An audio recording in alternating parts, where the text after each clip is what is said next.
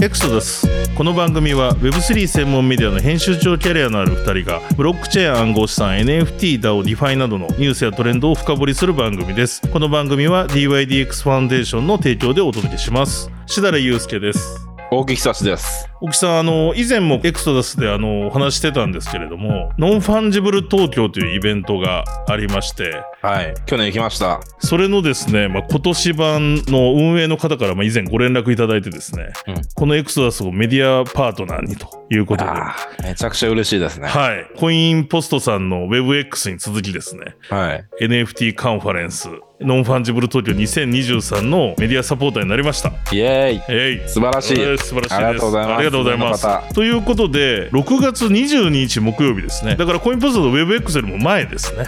うんうんうん。東京で開催されるということで、もう公式サイトとかもオープンしてますし、チケットもすでに販売されてると。うんいうところなんで、ぜひあのご興味ある方はですね、であれですね、国際フォーラムでやるんですね、東京国際フォーラムでこちらも。うん、なんか去年は渋谷の方だったと記憶してでますす。です。ですよね毎毎回場所が変わっていて、えなので、あの、オフィシャルホームページとかですね、その他詳細のリンク貼っときますので、この説明欄から見て、ぜひとも皆さんご興味ある方は見ていただければと思いますが、これはあいれですよね、あの、Web3 系という意味ではめちゃくちゃ老舗なんです。多分今回6回目です。2018ー、年、長い。 2018年に日本で初めて開催した NFT カンファレンスなんですよね。 2018年って NFT っていう言葉存在してたんですねっていうそう感。じですね。僕も知らなかったレベルかも。でもクリプトキティーズが流行り出した、あーそうだあーあそうの、だあのぐらいだで NFT っていうのは使ってたんですよ、僕らの中では。ああ、ありましたね。そうかそうか。でただあまり言葉としては定着はしなかったですしねてなかったから第1回目は東京ブロックチェーンゲームカンファレンスっていう名前で始ま りでそれで毎回ちょっとずつこう名前を変えながらただこの運営する人たちはあのミスビットコイン藤本舞さんとかですねそういった人が始めたんですけれども、今回6年目とすごい。老舗イベントですね。老舗イベントということで今回は登壇者いろいろ発表されてるんで詳しくはホームページ見ていただきたいんですけどリミットブレイクの CEO だったりリミットブレイクってあれですよあのデジ大学っていううんうんうん。今回スーパーボールで今年唯一クリプト系で CM を出した多分このファウンダーの人がもともとゲーム業界長い人でで日本大好きらしくてデジ大学っていう名前にしたっぽいんですけれどもあ、そそうのなん人ですね。が出られますし今日本の僕そのなんでしょう PR 担当の人も昔から実は知り合いだった人がやっていてうんうんうん。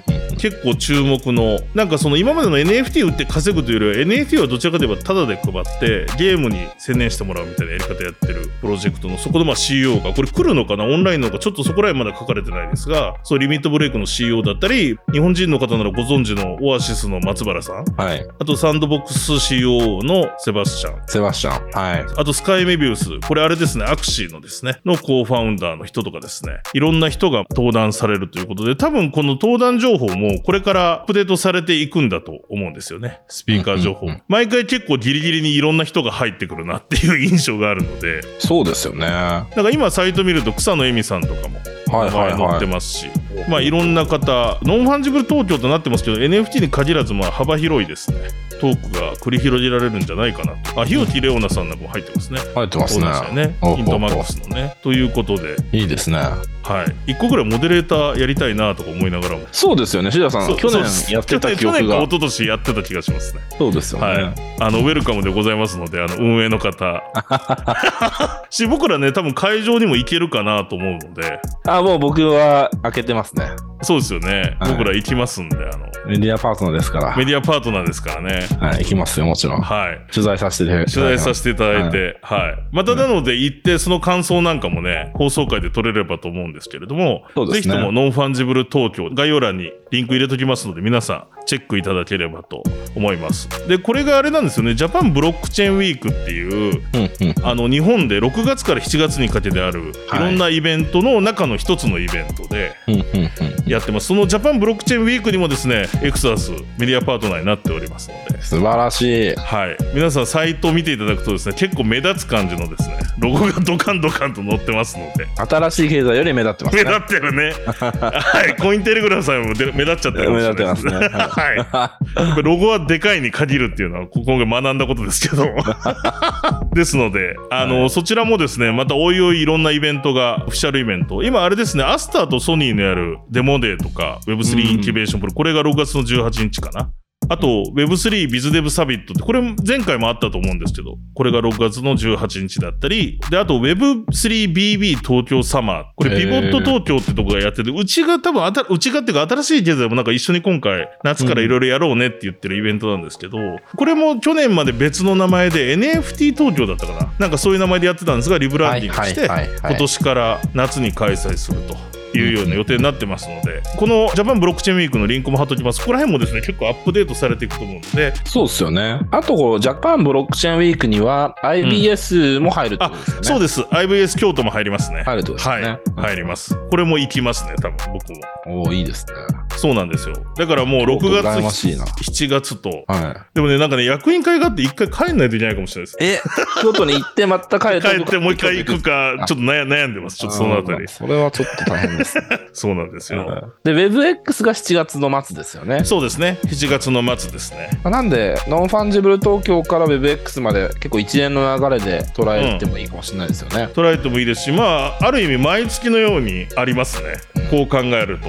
はい。 5月はちなみに新しい経済と B ダッシュベンチャーズでやる B ダッシュキャンプの中で B ダッシュクリプトっていう内部のイベントとしてクリプト特化のカンファレンスがこれがですね24、25、26で5月あるんですね。はい。で、このブロックチェーンウィークに入り、ノンファンジブル東京ありっていう形で、で、Web3BB あり、で、その後、満を持して7月の25、26ですね、WebX は。 WebX ですね。はい。という。なるほどもう大変ですね。これはすごいですね。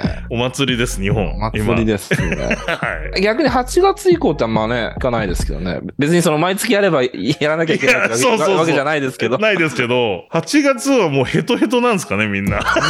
月はお盆ですし、みんなです休みねで。す。はい夏休みもあるからね。だから、次また9月、10月ぐらいから始まるんじゃないですか。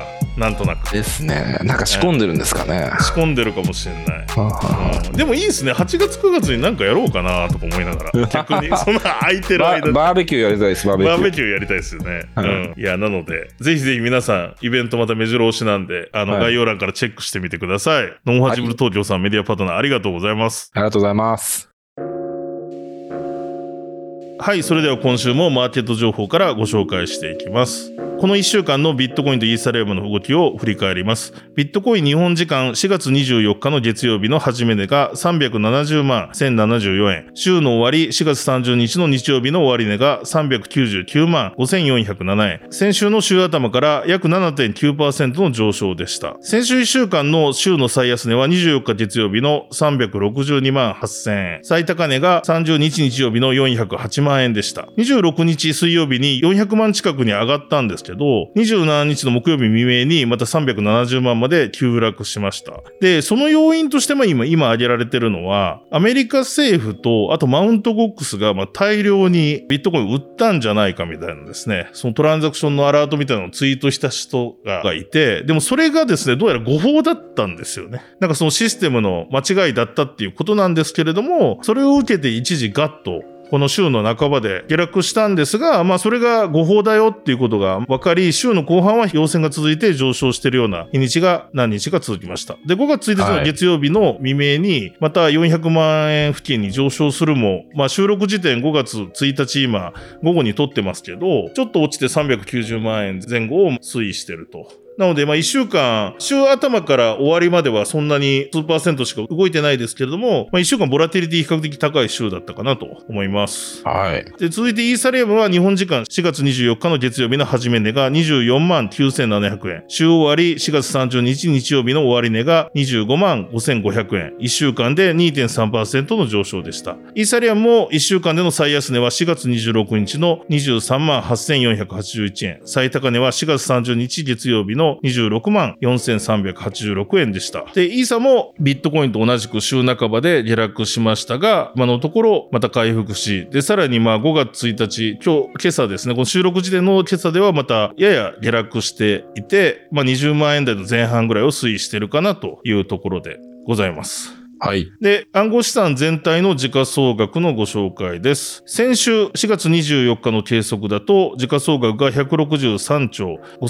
5183億円でした。で、5月1日の集計では168兆4765億円ということで、約3%ぐらい時価総額は上昇しているというような状況です。あと暗号資産のドミナンスです。これビットコインのドミナンスですね。ビットコインのドミナンスは少しビットコインのドミナンス上がってきたかなというところですね。約1%ぐらい上がってるかなというところで、はい。 4月24日の時点ではビットコイン45.86%だったのが、4月30日の日曜日では46.94%ということで約1%ぐらい増えているというところです。イーサリアムは19.30%から19.01%、テザーは7%から6.78%、BNB が4.42%から4.17%、まあその他のコインというような形でございます。ややビットコインのドミナンス増えてるかなというところです。ただまあこの1年だと、と昨年2022年の6月12日が47.76%ということで、一番高いドミナンス、ビットコインのドミナンスのでは一番高い状況でしたが、うんうんうんまあ貯金それに近づいてきてる状況はあるのかなと。ここ数ヶ月のドミナンス動き見てると、比較的上がってきてるなと、ビットコインのシェアがですね、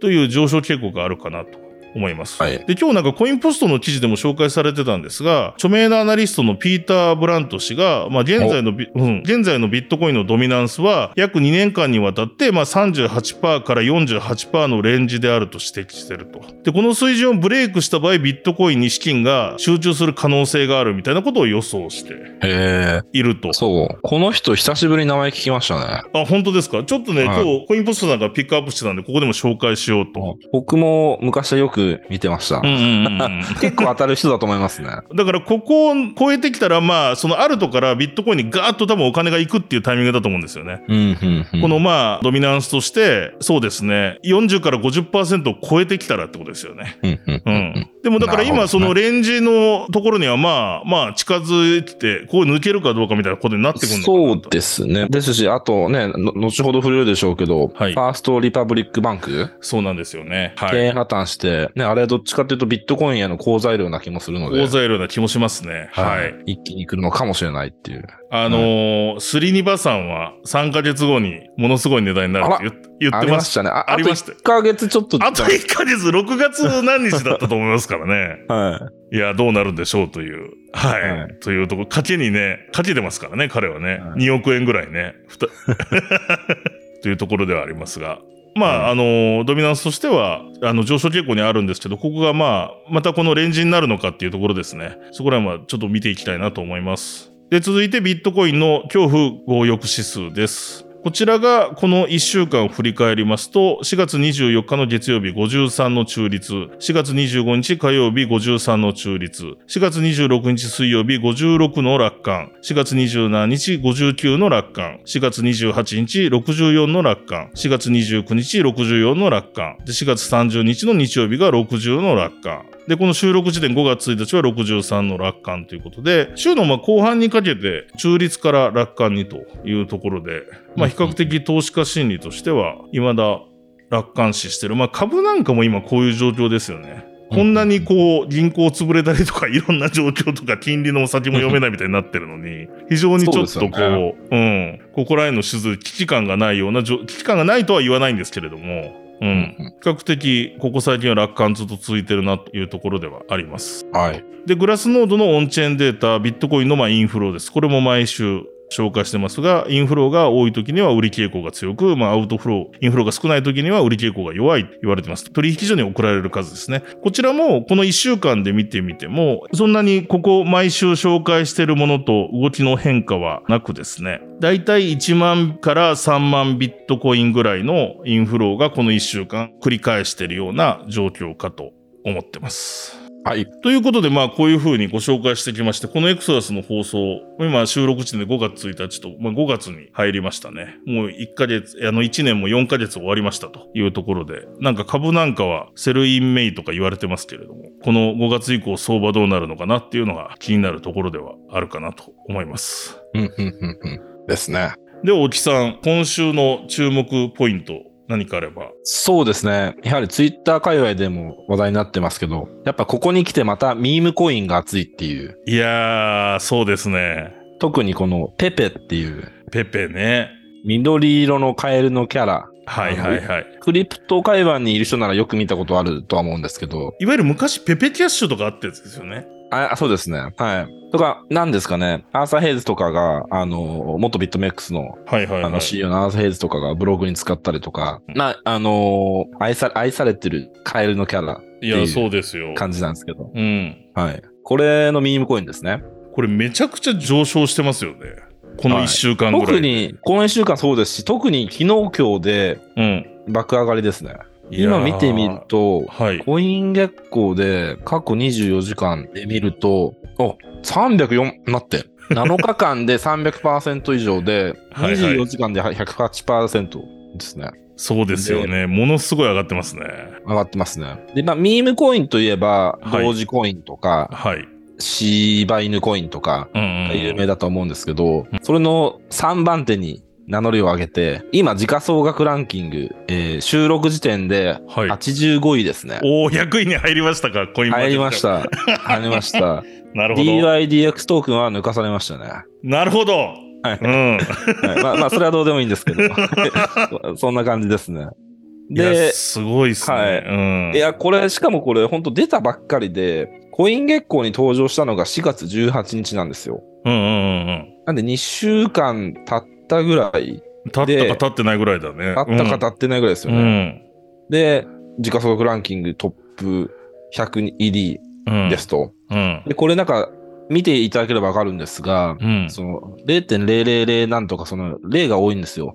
なかなかあの上昇率計算しにくいんですけど、まああのぼ僕が見たところ1万パーセント以上は上昇してるっていう。うん。うん。うん。で、コインテレグラフの記事とかを読んでみると、うん。うん。 5万円分を買って1億6千万円で売り抜けたつわものがいたりとつわ か。ものいるますね。はいこれすごいな。18日にペペを購入した人は翌日に4500倍になっていた。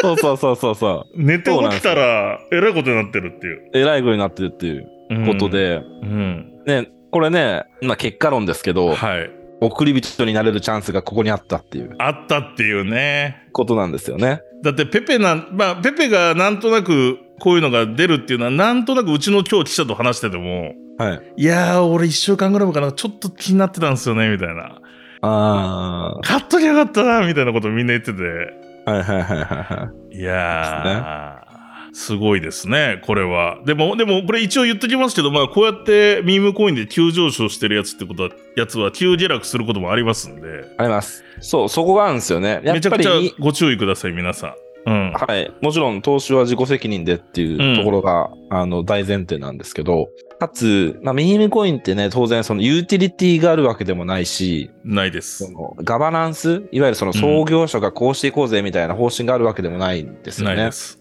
なんで、ますます乱高下の可能性があると、はい高いというのが特徴だと思いますね。まあ、ある意味、パチンコよりもパチンコというか、。です ね。は いそうですね。そうなんですよね。うん。そう、なんで、ユーティリティもガバナンスもないので、乱高下の可能性は普通のコインよりも高いとは思いますっていうところですよね。なんで、ますます注意は必要だと思うんですけどっていう。そうですね。はい。うん。ただまあ、ミームとしてもちょっとこう、バズりやすいペペ、ペペのカエルを使ったものですからね。ですねい。やー、ちょっとここら辺気になるし、まあ、これでマーケットキャップ100位に入っちゃってすごいよなっていうのは。いやー、ほんと何だったんだって感じですよね。その、そうですよね。 そのね、そうなんですよ。はい。 みんなね、ガバナンスがどうのとか、ユーティリティ、これだと受けるかなとか、そういう真剣に考えてるのに、うん。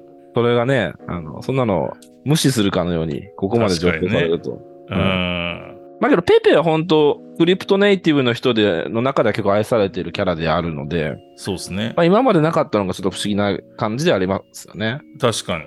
はい。まあ、あとね、こういうの出た時に、あの、皆さん注意なのは、なんか模倣コインみたいなのもいっぱいできるんですよ。ああ。ペペなんとかみたいな。例えばね。はい。はい。うん。だからそこら辺を間違えてこれのことかなと思って買っちゃうみたいなのもあったりするんで。うんうん。まあ、現状だと多分、その、ちゃんとしたセックスで売られてないですよね。買うとしたらデックスで買うしかないのかな。ユニスワップとか。そうですね。う今んどこで出てるんですかね。多分まあそうだと思いますそう,、ね。そう,、まだ出たばっかりだからそうだと思いますね。ですよね。あ、でも OKX とかでは取り扱ってんのか。今見たら。あ、本当ですね。そうですね。取り扱いありそうですけれども。まあ皆さんはちょいっとここら辺は話題として出しましたけど、投資は自己責任でお願いします。そうですね。情報的なんですが。はい。い、や、熱いですね。はい。なんで、これをもってして、今の相場ってどういうことなんだろうって考えると、うーん、まあ、よくわかんないですっていうのが結論なんですけど。いや、わかんないですね。ただ同同時コインがバズったのって、まあ何回かサイクルはありますけど、やっぱ2021年の長期相場の真ん中ぐらいでしたっけうん。まあ、イーロンのツイートとかがきっかけですよね。多分。そうですよね。うん。あと、芝居の、まあ、渋がバズったのもね、2021年だったとは記憶してるんですけどね。うん。なんで、そう考えると、なんかね、弱気相場じゃないのかなとか思ったり、うんなんか い定ます期けどね的に出てきますよね、こういう。はいまあ、うんある意味こういうのの仕掛け屋みたいなのもいるのかもしれないなっていう気がしますよね。ああ、そうかもしんないですね。なかなかギリギリだと思うんですけど。なんか、うんうんうんあとはなんか既存のコインがミームっぽく扱われるみたいな事例も多分今後もあるでしょうし、うんうんうんうん。まあ夢があるところではあるんですけど、ちょっとおっかないところではあるかなっていうところですね。あ、それはおねっしゃる通りですね。うんなんで、これでみんなアルトコイン頑張ろうぜっていうのはなかなか言いづらくて、それは本当に注意して、はい本当自己責任でっていう感じでしか言えないですね。はいなんかね、下手にはいこういうのがニュースで広まってバズってる時に掴むと高づかみになるケースが多いんで皆さん気をつけてください。そ本うで当すに。ね。はいそうですね。ではも、いもしかしたらわかんどうなるかわかんないけど。うん。そう、今の段階でもうすでに3番目に大きなミームコインにまあなったなってると。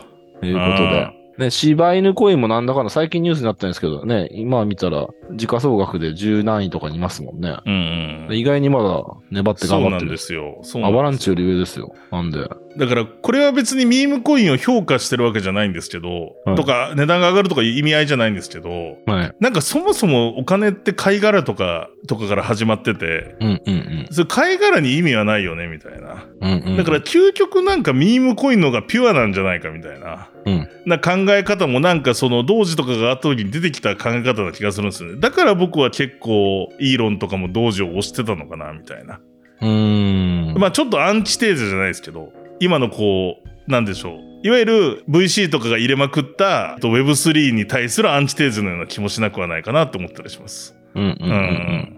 なんかそれわかりますね。なんか要はその、すごい頭使って頑張って、先ほどの話じゃないですけど、なんかこう、機能をつけようとしても、なんかこう、単純にそれ人々に受け入れられるかどうかの、なんか話であって、なんていうんですかね、その、ロジカルじゃないところにうん。マネーの価値ってあるのかもねっていう。なんかね、表なんか表現方法があったと思うんですけど、うんうん。そうそう、けどまあそういうところの世界もあると思いますね。そう。だからまあ、ちょっと面白いとこではありますよね。はい。面白いと思いますね。だからね、ある意味日本初のミームコイン、モナコインももっと頑張ってほしいですけどね。そうですね。うん。そうですね。モナコイン。まあけど、同時コインは日本初みたいなもんまああ。まあまあ、そうですね。うん はいやー、ということで、はういん、もしかしたら日本人でもいるんでしょうかね、ペペ拾ってた人が。すごいな、どうなんですかう ね。んペペ、ペペで儲かったんで出国しますみたいな人がいる。ドバイかシンガポールですかね。この人ね。 はい。ということで、はいまあちょっと、またね、ミームコイン特集とかもしたくなってきましたね。そうですね。はい。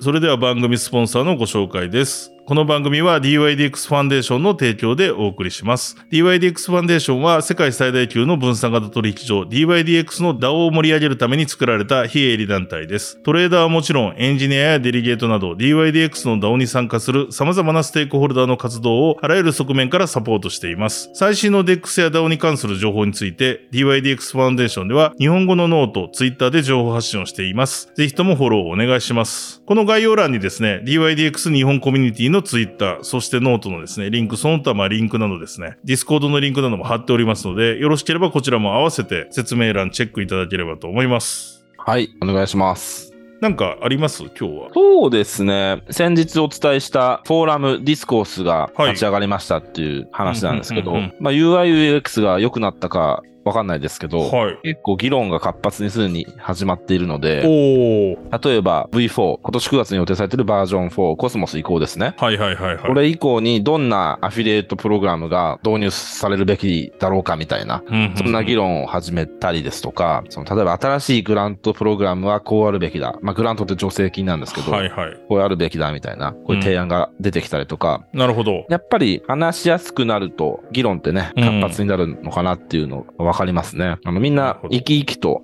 うんうん。提案したりコメントしたり始まってますね。いいですは、はいい。なんで、ディスコースのリンクも概要欄に貼らせていただきますので、ぜひチェックいただけたらなと思います。はい。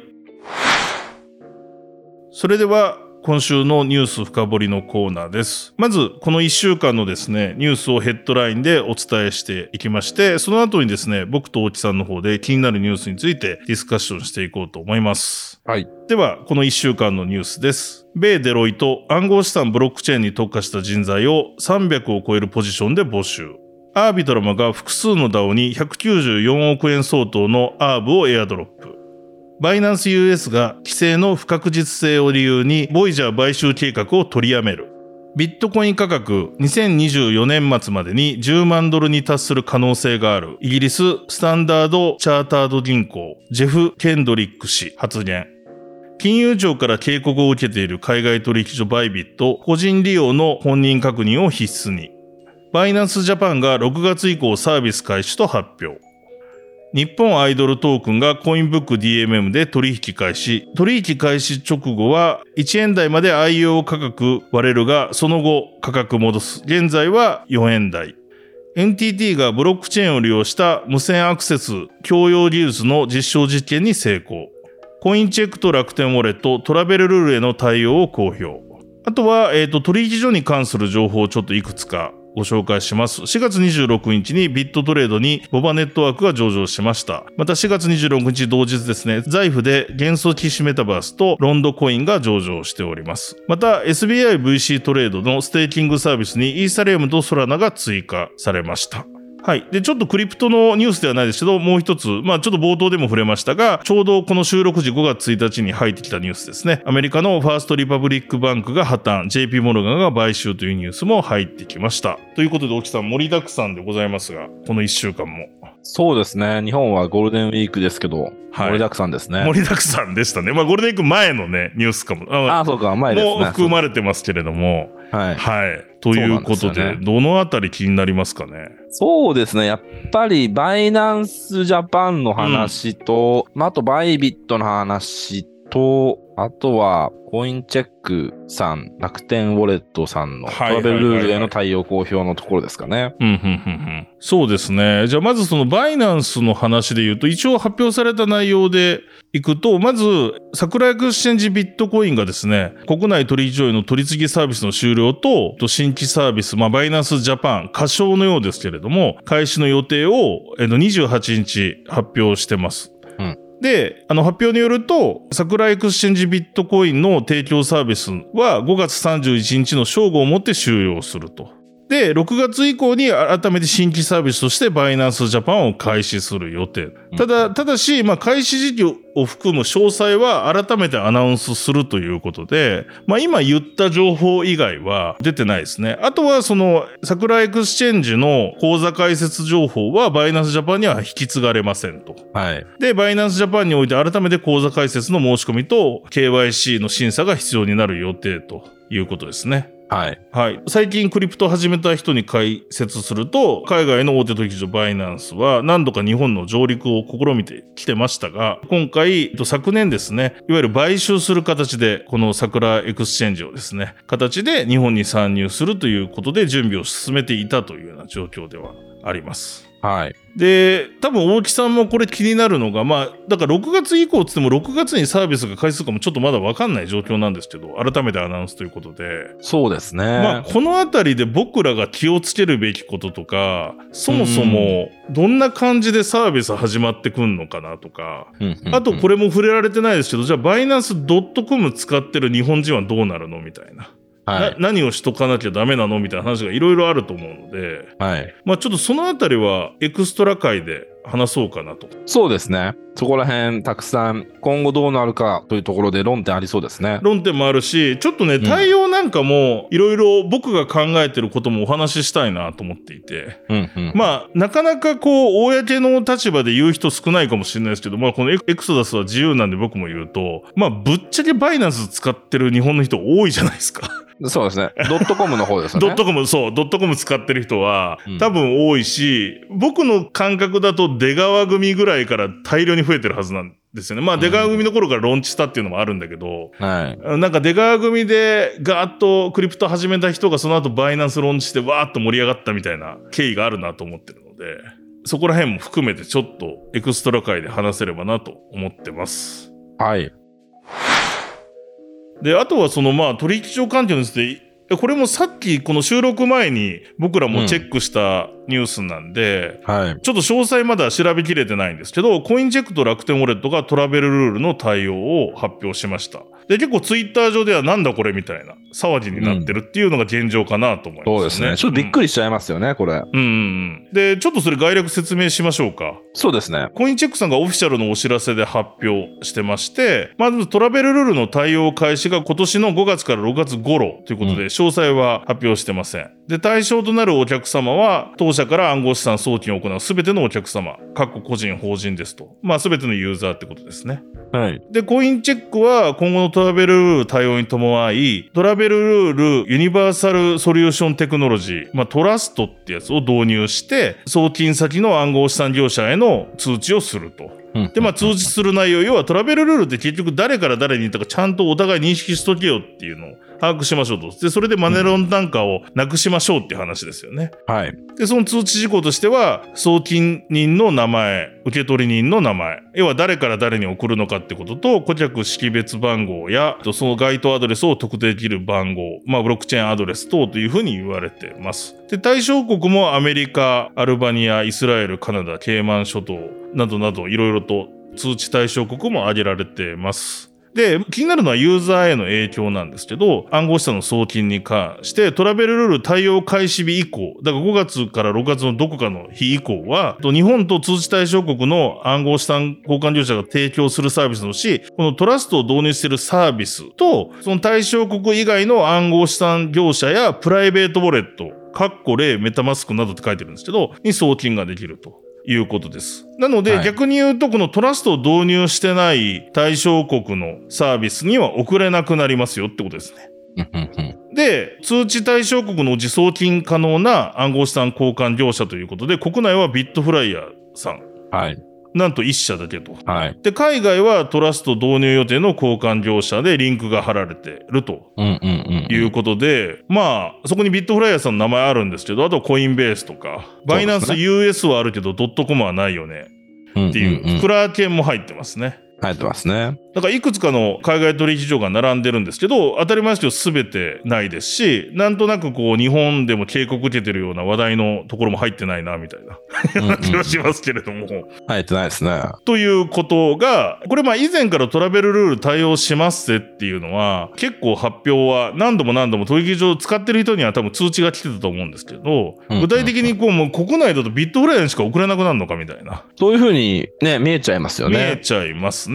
けどで、、はい。そういうわけではないみたいですよね。そういうわけではないというか、今後はそう、その、そういうわけではなくなる。のではないかと思うんです。要はこの、うんトラベルルールによって相手がちゃんとしたとこじゃないと送れないの相手の誰の何のために送るかっていうのを明確にしなきゃならないってことでうんで確かこのトラスト以外にもそういう導入サービスがあってそれをどう使うかみたいな話があると思うんですよね。だから先々は、これ多分そう導入時の話で、先々は違うところにも送れるのかもしれない。うん、うん。ちなみに楽天ウォレットさんも同じように出してまして、5月6から6月に予定されているトラベルルールにおいて、はい。法令等が求める暗号資産の出庫に伴う移転関連情報の通知ができない等の理由により、一部の暗号資、国内の暗号資産業者への出庫が利用できなくなりますのでご了承くださいということで、楽天ウォレットさんは当社から出庫先として利用いただけないのが、ビットフライヤーとコインチェックとクリプトガレージというふうに挙げてます。ない。なるほどですね。だから楽天さんからはコインチェックに送れないし、コインチェックからも楽天に送れないと。うんいう状況になると。国内の暗号資産交換業者、しかも金融庁登録業者の間でも送れない事態になる。なると。だからなんか変な不話。思議な感じで不す ね。思議な感じですよね。はいお互い国内でちゃんと国内ユーザーの KYC 持っていて、うん、っていう状況でも送られなくなるので、そうですよね。で、もちろんこれだから変更の可能性があるよとか言ってるんですけど、多は分いこれの導入サービスが整ってくるまでは、こういう状況が続くんじゃないかなとなんか見てるっていう感じ。うんうんうん。楽天ウォレットさんのお知らせでは、はい相互の通知システムの違いによりってそいうう理由を説明してますもんね。そうですね。なんでおそらく、このトラベルルール対応の、トラベルルールに技術的に対応する上でのソリューションの比較の問題っていう感じかもしれないですよね、かもしれない。だからそれがただなんか技術的になんかスピーディーに解消するもんなのか、い。うん。結構何年もかかるもんなのかっていうところもありますし、そうですよね。なんか一番これ怖い事態が、海外の取引所の対応いかんによっては、逆に日本に送れないみたいなことも発生しそうじゃないですか。まあもちろんその海外取引所の利用は推奨されてないですけれども、はい。簡単には手元にこう資金を戻せない。まあ結局まあ利確できないみたいなことになるので、うんうんうん。だからそこら辺はこういった情報、注意が必要かなっていう、今後も。ですしなんなるか、こっちに移そうと思ってたのに、みたいな。うんうんうん。あ、の、いろんな事情がみんなあると思うんですよね。例えばそのステーさっきのちょっとニュースでも触れましたけど、イーサの、はいイーサはなんかステーキングしたいってなると、今クラーケンさんが亡くなっちゃったんで、残念ながら、あの SBIVC さんしか多分イーサのステーキングって国内できないわけですよ。で、で、さらに SBIVC さんにイーサ持ってれば、そのまま登録しなくてもそのままステーキングされるみたいになるので、うん、はい。まあ年利がつくと。で、移動させようかなと思ってたけど、あれ移動させれないじゃんみたいな。うんうんうん。事態にもなるかと思うので、対応してないところ同士であればね。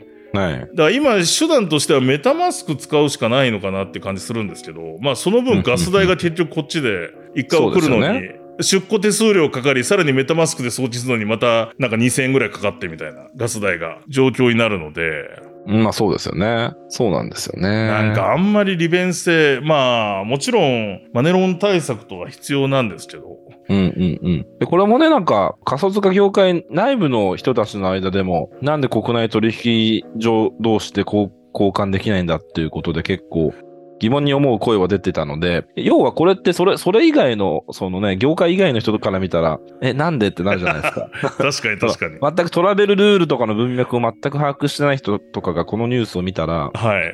え、なんかこう、なんかこう、なんか派閥、派閥争いわかんない ですけどそうですね。なんか怪しい取引所が国内にもあるのとかわかんないで すけど、そういう誤解を与えてしまう可能性もあるじゃないですか。こうの、ん、このなんかこのいきなり出す感じ。しかもな なんか怖いっすよねそうユーザーはやっぱり預けてるものがお金アセットなわけじゃないですか、はでこういうところのなんかこう重要っていうお知らせってちょっと怖くないですかなんかい。怖いですね。でいきなりもうなんか出庫がここまでしかできませんって言われるとなんかえ大丈夫なのって不安になる人もいると思うので、はい。そうなんですよね。いやだから本当に本当はでしかも日本の取引所って結局金融庁直下の協会をちゃんと持ってるわけじゃないですかはいで。そこがリスティングとか管理してんだから本当はそういうとこがこういうニュース、個社が出す前に事前になんかそもそもトラベルルールってみたいなことをはい。まああのもちろん出してたと思うんですけどもうちょっとこう一般投資家とかユーザーに分かりやすくなんかアナウンスうんしつこくしたり、そうですよね。それこ。そメディア向けのなんかそういう勉強会やったりとかあってもいいよなって思いましたね。思いますね。これおそらくですけど、今5月1日月曜日ですが、ね、えっと楽天ウォレットさんとコインチェックさん以外にも出しますよね、お知らせ。あの全社出す出すと思いますね。あの全部ですよにねいけるところがあれば出さないかもしれないですけど、うん うんあのそういうことは起こらないと思うので。そうですよね。でもこう相関図がわけわかんなくなってきますよね。どこからどこに遅れてみたいな。そうですよね。いや、そうなんですよね。その相関図を作ってほしいですね。難しいですね。ど誰っか。からどこに送れるのか送れないのかっていなんかう。誰が片思いでみたいなね。 片思いとかあるんですかいねや、わかるわかる。あのよくドラマとかであるじゃないですか。なんか誰ちょっと面白誰いですが。ね。両思いとか、両思い。。でもまあ基本的には両思いになるのか。うんその。はずですよね。うん。同じ、同じトラスト同士なのに、なんか、どさくさに紛れれて弾かれたとかあったら面白い ですよね。面白いですね。だからね、ここら辺、あとその怖いのがノンカストリアウォレットはじゃあいいんだっていうのも、なんか、本末転倒な気もしてるんですけど、それを言い出すと、まあなんか、首を絞めそうでみたいな気がしてて、自分たちの。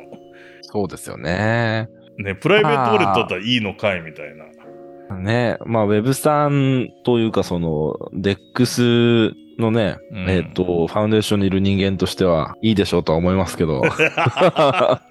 そうですね。はいまあ、ただ、そのプライベートウォレットはもう本当、キリがないんじゃないですかね。そうね、言確いかに出。したら、バスプ登録とかそんなのできないでしょうし。まうあんそもそもブロックチェーンがそういう機能を求めてないもんね。そもそ求もめてないプライんバでシすーよをねね。、はいいやーだからここら辺はまあでもファトフのこのトラベルルールはどう世界でどうあと利用されていくかですよね、うんっていうところだったりまあなんかアメリカとかがどう動くかとか、。うんうんうん。はいうん、であとなんか変にこういうまあこれでマネロン対策とか重要なんですけどなんか地下に潜っちゃうことを増やすっていうのも変じゃないですか。なんかトラベルルールガチガチになってくると結局なんかその変な危ないとこで相対で変えなきゃいけないみたいなこととかも絶対そっちがビジネスが増えていくじゃないですか。要はブラックマーケットみたいなことが。そうですよね。そこら辺もなんか規制となんだろうなイノベーションのバランス考えていかないとダメなところかなっていう気がしますよね。それこそコインチェックさんのお知らせには、通知対象国以外の暗号資産交換業者には送金が可能なんですよね。そう。変なつま話でり、あうんアメリカとか韓国とかドイツとか以外がまあ通知通知対象国 で、それ以外の暗号資産交換業者であれば、別にトラストを導入、うんかぬは置いておいて、別に送金できるっていう。だから例えば、は今見てますけどすそうですね香港も入ってるしうんうんうん、だからまあもうぶっちゃけ言うとバイナンス US あドットコムどうなんでしょうねそうですよね。これ、通知対象国っていうか、バイナンスバイナンスってドどッこトコムってどこなんですどかこにどこにあんのか問題 がまずあるのと、でどこかわかんない場合は遅れるってことになっちゃいそうですもんねそうですよね。でもそこのトラフィック一番多そうじゃないですかコインチェックさんからバイナンスドットコムってわかんないけど、うん想像ですけどそうですよね。確かに多そうっすよね。だってみんな、なんかそういうアフィリエーターブログもクソみたいにあるじゃないですか。なんか、うん。まずはここで買って海外に送りましょうみたいな。ああ、ありますね。うん。ねうん、だからどうありなまんすあでも、これで言うと、例えば、そうか、上がってないところで言うと、イギリスとか上がってないのか。確かにイギリスないですね。だからイギリスのね、取引所には送れるみたいな。で、それいいのかみたいな話ですよね。うんうんまあ、増えていくのかね、こういうあたりも。ですね。フランスとかも入ってないですね。フオランラスも入っンダ、オランダオもラン入ってダなないい、ですね。オランダないですね。おお、なんうんかこれ面白いですね。すいません。僕なかなか、はい、あの、全然ここら辺詳しくなくて、ふーんって感じなんですけど。いや、これ入っどうてないですね。どうなんでしょうね。うん。だから今後アフリカ系のとことかね例えばねうんうんうん強いとこ。出てくるはずなんですよ絶対うんうんうんううんインドとかも、ちょっとだからこれはまあ続報を見ながらん。そうですね。おそらくまあ、今後数日で他の業者さんからお知らせが出るでしょうということで。そうですねはい。はいそうですね。なかなかこう、初見では、うんって思ってしまうニュースであるっていう。確そうかでに、すねはういんであと金融庁から警告を受けてる海外取引所のバイビットが KYC を必須にしたというニュースもありました4月24日に FAQ を更新して公開され5月8日以降はこの KYC のレベル1以上が必要になるとうん。いうことですね。で、KYC なしのユーザーは1日2万 USDT1 ヶ月で10万 USDT の出金制限があり、5月8日以前及びそれ以降もそれはまあ変わらないってことなんですけど、KYC なしのユーザーは。ただ5月8日以降は入金ができなくなるってことなんですよね。うんうんうんだからまあ出金は多分今まで使ってたユーザーではできるけれども、はい。いや、結局入金ができなくなってくるので、事実上、バイビットを仮に使ってる人は KYC がいるよねと。で、KYC を通せば、制限金額がまあ上がって、あの、月額の上限金額の制限もなくなるってことですね。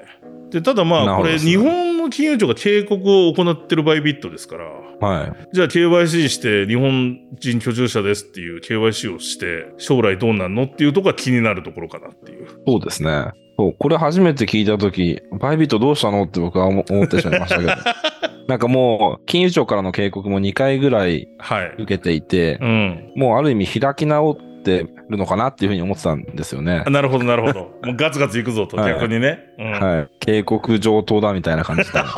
KYC 知らない、知ったこっちゃないっていう感じで。ね、うんそれこそ FTX が潰れた時とかも、バイナンスが日本に来るっていう話をした時も、結構バイナンス、あバイナンスじゃない、バイビットにみんな流れて、まあもうバイビットしかなくなったみたいな。はいわゆるそのは海外野良取引所っていうんですかね。いうん。たくさん銘柄があって、レバレッジもたね、数倍聞かせられて、十数倍か聞かされてっていう取引所うは、ん。あの、バイビットぐらいしかないっていう話だったので、そこがこうね、なんだろうね、あある意味、まあ自己責任の世界なんですけど、トレーダーの最後の砦みたいになってた 感は、そのセックスの中で、中央集権的な取引所の中では、そんな感じではあったんというふうに認識してたんですけど、うん。バイビットもちゃんとしないといけなくなるっていうなんことですか、ね。バイナンスも過去のドットコムも過去に、昔は僕、なんでしょう、2、3年前とかはメールアドだけで、1日 2BTC とか制限はあったもののアカウントを作れたんですよね。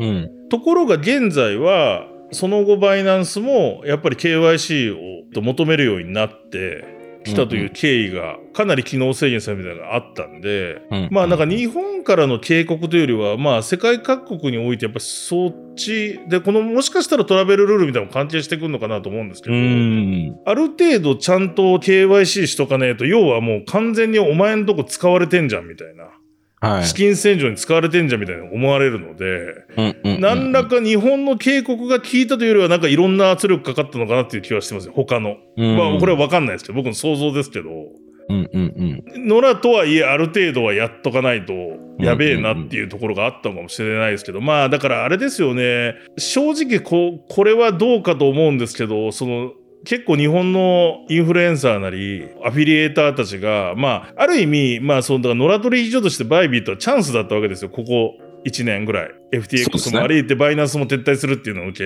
うんまあ、書き入れ時だったわけで、で、ぶっちゃけみんなが知ってるような有名人とか使って、バンバン日本でもマーケティングしてたわけじゃないですか。そうですそね。れ自体僕は極めて問題だと思ってるんですけど。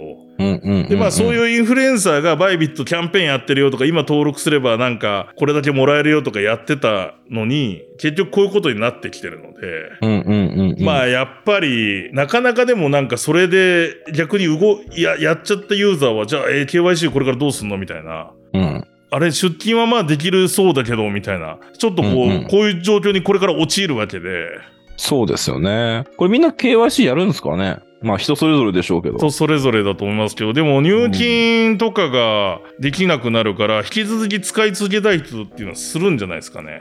うんうんうんうん。でもするとなるとどうそれが将来の日本撤退ですってことをバイビットが言った時に弾かれやすくなっちゃうみたいなこともあるし、はいはいはいはい、はい。なかなか。かだからやっぱりまあそもそも僕らも言ってましたけどやっぱりねライセンス持ってない海外投資のリスクみたいなところに直面しそうだなっていう気がしますよね。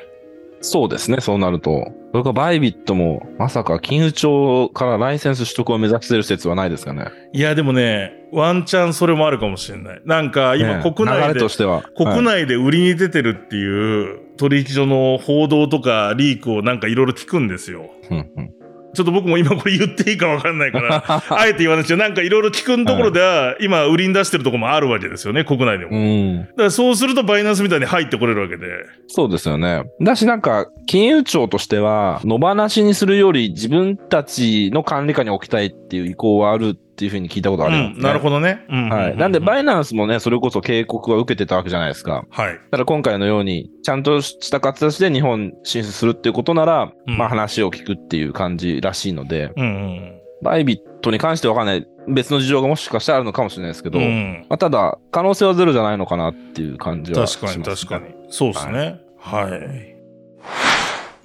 で、最後にまあ、まああれですね、ファーストリパブリックバンクが経営破綻し、どこが買収するかみたいな報道がいろいろ出てましたけど、ここ数日、今日この収録時点5月1日では、米連邦預金保険公社はのい公的管理下にファーストリパブリックバンクを置いて、同時に JP モルガンチェイスが FRC ですね、ファーストリパブリックバンクの預金と資産を買収すると発表したということです。うんうんうんで、まあ、シリコンバレーバンクの破綻後に財務が脆弱だったということで、預金も急減してて不安が広がってましたが、まあ、まだまだアメリカのこの地銀規模の銀行、で、これ結構でかいですよね、ファーストリパブリックって。はい。ここが、まあ、破綻したということでしたね。だから、まあ、大木さんも冒頭で言ってましたが、ここら辺がもしかしたらクリプトにとってはポジティブになるのかもしれない。そうですね。まさに既存金融の失敗というか、崩壊にね、伴ってビットコイン価格って上昇してる気がするので、うん。先ほどの何でしたっけ、ピーター・グラントのビットコインドミナンス38%を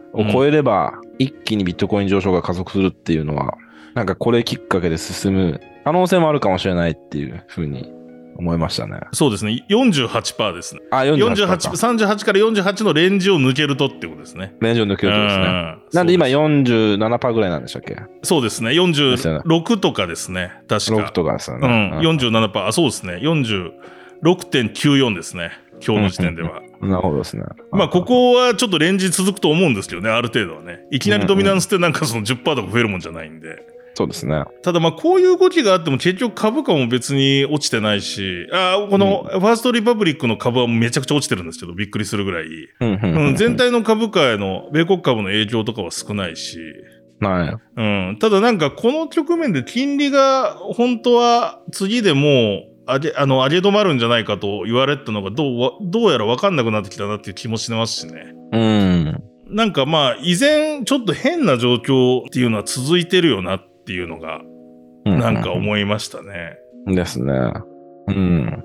そうだ。あと、それでまあ、あの、さっき冒頭に読み上げたので一個あったのが、元コインベースの CTO のスリニバさんはね、もう6月にビットコインが1億円ぐらいになるって言ってましたけど、あと、1ヶ月半ぐらいですかね。はい。イギリス のスタンダードチャータード銀行のジェフ・ケンドリックは、来年の末までに10万ドルに行くという、可能性があるというのを言及したっていうのもニュースで出てましたね。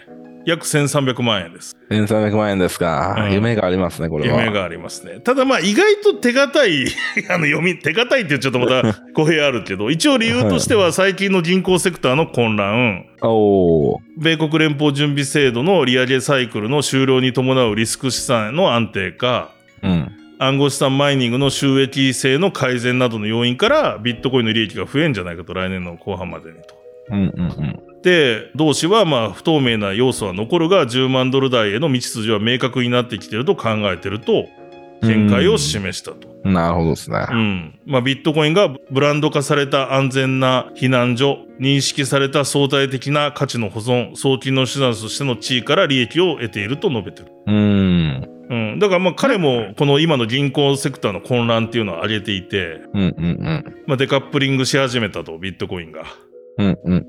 まあなんで、ビットコインって特別ですねって、また、そういった話になってしまうんですけど、うん。この間あれなんですよ、ドイツのはい。クリプト女子と話す機会がありまして、ほあう、ドイツのクリプト女子。はい。なんかその、お互いどうやってクリプト業界に入ってきたのかっていう話をしてたんですうんうが、んうん。彼女になんか聞かれたのが、ビットコインから入ったのかってまず最初に聞かれたんですよね。ほそうだって言ったら、で、それいろいろと説明をしたら、そのはやいっぱりそのフィナンシャルフリーダムっていうか、う。うん。経済的な自由とかそういうの、その思想的に好きだったからみたいな話をしはたいとこはろ、いはい。やっぱそうだよねっていうのを向こうから言ってきて、うん。私もビットコインからは入ったと。うん。で、彼女としてはもうビットコインっていうのは、レボリューション、うん革命ですね、はいはいはいはい。で、それ以外、まあ、イーサリアム含める、それ以外は、エボリューション、進化なるほどね。うん。で、うん要、は、既存のシステムのに対するアンチテーゼとか、チャレンジがビットコインなんですよね。うんうんで、それ以外って、まあ、多かれ少なかれ、既存システムの改善っていう立ち位置だと思うんですよねうん。。なるほど。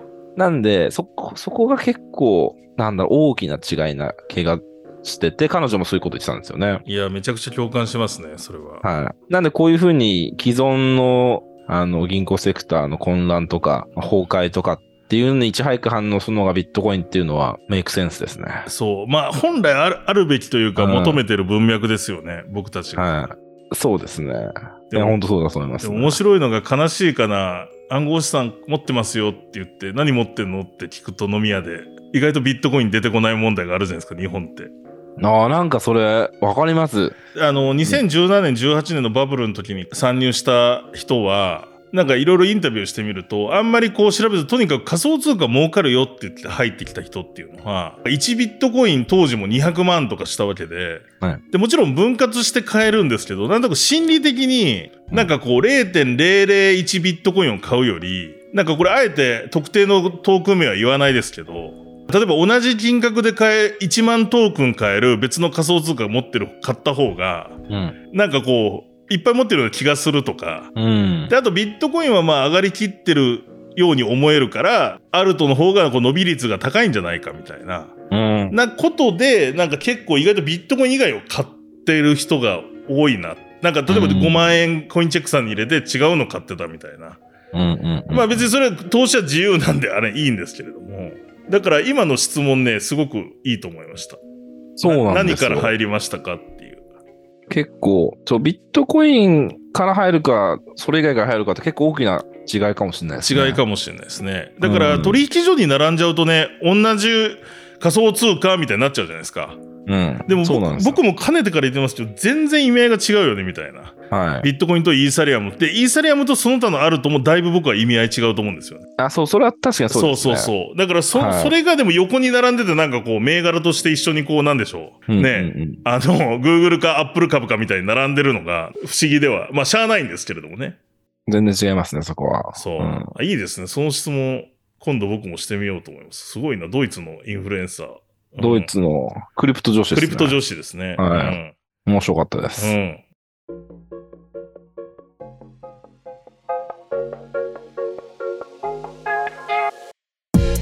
ということで今週もエクサス聞いていただきましてありがとうございましたまたエクストラ回も配信しますのでぜひ番組の方ですねフォローいただいてない方はこれを機にフォローしていただければと思いますそしてこのエクサスの本エピソードですね、毎週大体水曜日に配信しているエピソードでですね、ポープを配布しております。DYDXDAO さんのサポートで、ポープを番組、まあ、参加券みたいなものですね、視聴したよという証のですね、ポープを NFT を配布しております。無料で配布しております。あの、期間は短いんですけど、ぜひともゲットしていただければと思うんですが、後ほど DYDX 日本コミュニティのツイッターでツイートされるフォームにですね、Discord の ID とイーサリアムアドレス、そしてこれから大内さんが言う秘密の言葉を入れていただくと、全員にですね、配布しておりますので、ぜひともお申し込みいただければと思います。それでは大内さん、今週の秘密の言葉何にいたしましょうかはい。今週はやはり、ペペ。ペペでいきましょうか。はい。PE、PE ですね。 PPE ですね。はい。 PP です。はい。来週はどうなってるんでしょうか、ペペの値段来週が。または、気になるところ本ではありますけれども。当です。はいはい。じゃあ皆さん秘密の言葉はペペですね。ペペ PEP で英語で書いてください。あのお申し込みいただければと思います。この放送後しばらくしましたら DYDX 日本コミュニティのツイッターでフォームの方をツイートいたします。またこの番組ではぜひとも皆さんのですね感想とかあのリクエストも募集しております。ツイッターでエクサスとハッシュタグをつけてカタカナでエクサスで OK です。ぜひ感想をツイートしたりとかあとは僕とか大内さんにですね DM いただいても結構です。僕らのアカウントも概要欄に書いてますのでそちらからぜひぜひ感想やリクエストをいただければと思いますこの間あるクリプトの有識者の人からメッセージをいただきましてもうジャパニーズクリプトポッドキャストナンバーワンだみたいなですね嬉しいです、嬉しいです。褒め言葉をいただいてましたし、最近ちょこちょこと感想とかご質問なんかもいただけるようになってきてますので、ぜひとも皆さんもツイートなどいただければ嬉しいです。はい。それではこの番組は DYDX ファンデーションの提供でお届けしました。またエクソダスでお会いしましょう。さようなら。さよなら。この番組は一般的な情報提供のみを目的として配信しているものであり、いかなる暗号資産有価証券等の取得を勧誘するものではありません。また、出演者による投資助言を目的としたものではありません。暗号資産投資にはリスクが伴います。投資を行う際はリスクを了承の上、ご自身の判断で行っていただくようお願い申し上げます。